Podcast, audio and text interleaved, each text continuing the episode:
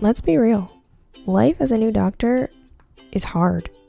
We've been working toward this goal for so long and we finally made it.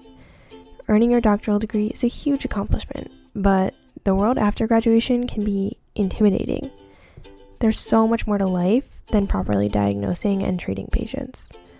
Learning how to manage patients on your own and trying to balance your life outside of clinical care can be a lot to handle. And frankly, if you've ever felt intimidated, overwhelmed, or just plain confused, you're definitely not alone.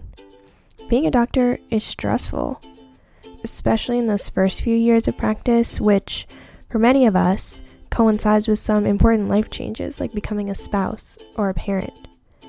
But I think you definitely can have a healthy career and a fulfilling personal life.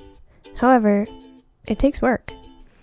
I'm Dr. Emily Funk Reynolds, and I created the Confessions of a Young Doctor podcast as a space to explore the nuances of daily life as a new healthcare provider, talk about our struggles, and learn to rise above them together. Join me on a journey for balance at work and at home so that you can be the best for your patients, your loved ones, and most importantly, yourself.